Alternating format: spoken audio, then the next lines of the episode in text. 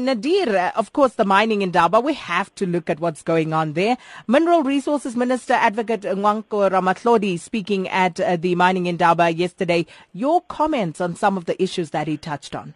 Yeah, you know, Sakina, I think the bottom line is that he's trying to provide some degree of confidence to the business sector and to foreign investors looking to invest in South Africa's resource sector. You know, obviously it's come under a lot of negative publicity um, over the last three years or so with the striking action and the violent striking action. Um, and this compounded by the fact that, uh, you know, we have an unstable electricity supply and uh, also massively declining commodity prices in uh, global markets. So all factors have been conspiring against resource uh, uh, resource investment or mining investment. And, uh, you know, really speaking, we've seen the results of that with a lot of the large mining companies cutting back massively on uh, investment plans and, in fact, uh, thinking of even scrapping current mining production, which is not which is not cost effective. You know, so I think um, it was really important for resources, mineral and resources minister Ngoako Ramatlhodi to sort of allay some of these fears. And you know, I think uh, a, a lot of the tone of what he had to say was allaying these fears and creating confidence in business that uh, you know South Africa is on the right path with regards to resolving some of these issues and attracting investment. So some of the things he mentioned was um, the, uh, the, the referring of, of, of the mineral and petroleum resource development bill back to Parliament. That's basically um, the, that's basically with reference to the fracking of uh, gas which will happen in, in, in the Karoo and you know the stake that government will be taking there and how much they're entitled to buy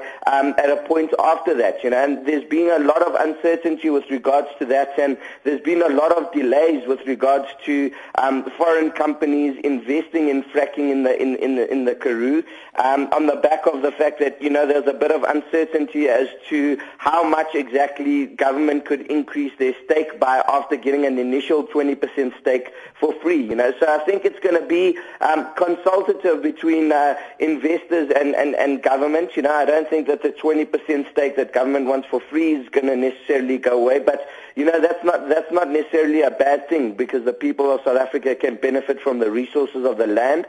But at the same time, you know, you've got to provide some degree of certainty to investors putting up billions of dollars of capital into or into into these projects of, of fracking and searching for um, for for energy and, and, and gas and uh, you know especially when commodity prices are as depressed as they are in global markets you know that companies are already reluctant to invest even within a stable environment so um, you know I think that was pretty important. And then with regards to violent labor action you know he did not uh, he did not mince his words at all. Um, he mentioned that uh, persecutors and, and, and perpetrators of, of, of, violent action um, with regards to with regards to labor relations in South Africa will face the full might of the law. And um, you know he, he spoke out very strongly against uh, violence within within um, within labor unrest. You know, so I think uh, that was that was pretty encouraging as well. So all in all, it was really about reassuring international investors and also talking about uh,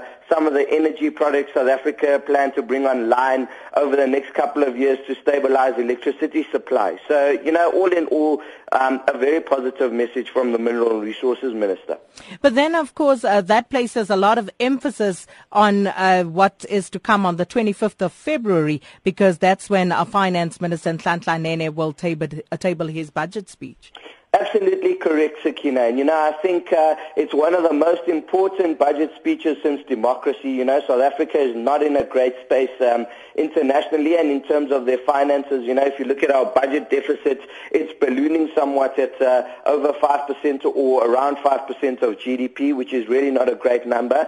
Um, if you look at our debt to GDP, it's now in excess of 45%, which is well above uh, where government forecasted to be just a couple of years ago. And that's really on the back of uh, slow growth resulting in lower than expected tax collections. So, you know, I think um, I, I think Nhlanhla Nene spoke spoke the tough talk at the medium-term budget uh, policy statements, um, and you know the the the markets really liked what he had to say. You know, I mean, he talked about uh, reforms raising some 27 billion or, or um, some 27 billion rand in in revenue for government. Um, and you know, it, it, I think the bottom line is that South Africa is going to have to see a tax increase somewhere along the line. You know, the, the question is, where is it going to come? Is it going to come from VAT? Is it going to come from uh, personal income taxes? And, you know, I think there's been numerous studies done and numerous recommendations made to government that, you know, it will be far more efficient if the increase in taxes came through VAT, increasing VAT as opposed to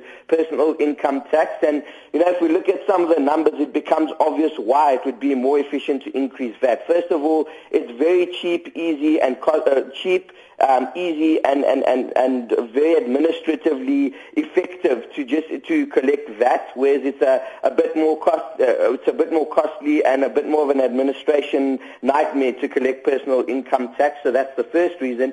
The second reason is that South Africa ranks fairly highly globally in terms of our tax to GDP ratio um, at around 27%, um, which ranks us as the 10th highest tax to GDP ratio country, far above the African average of around 15%, um, and the European average also, also below where the, uh, also uh, far below where the South African average is. Now, we're not saying European countries are our benchmark because we all know what, what issues they're going through, but the bottom line is that South Africa is high in terms of a, G, a tax to GDP ratio globally.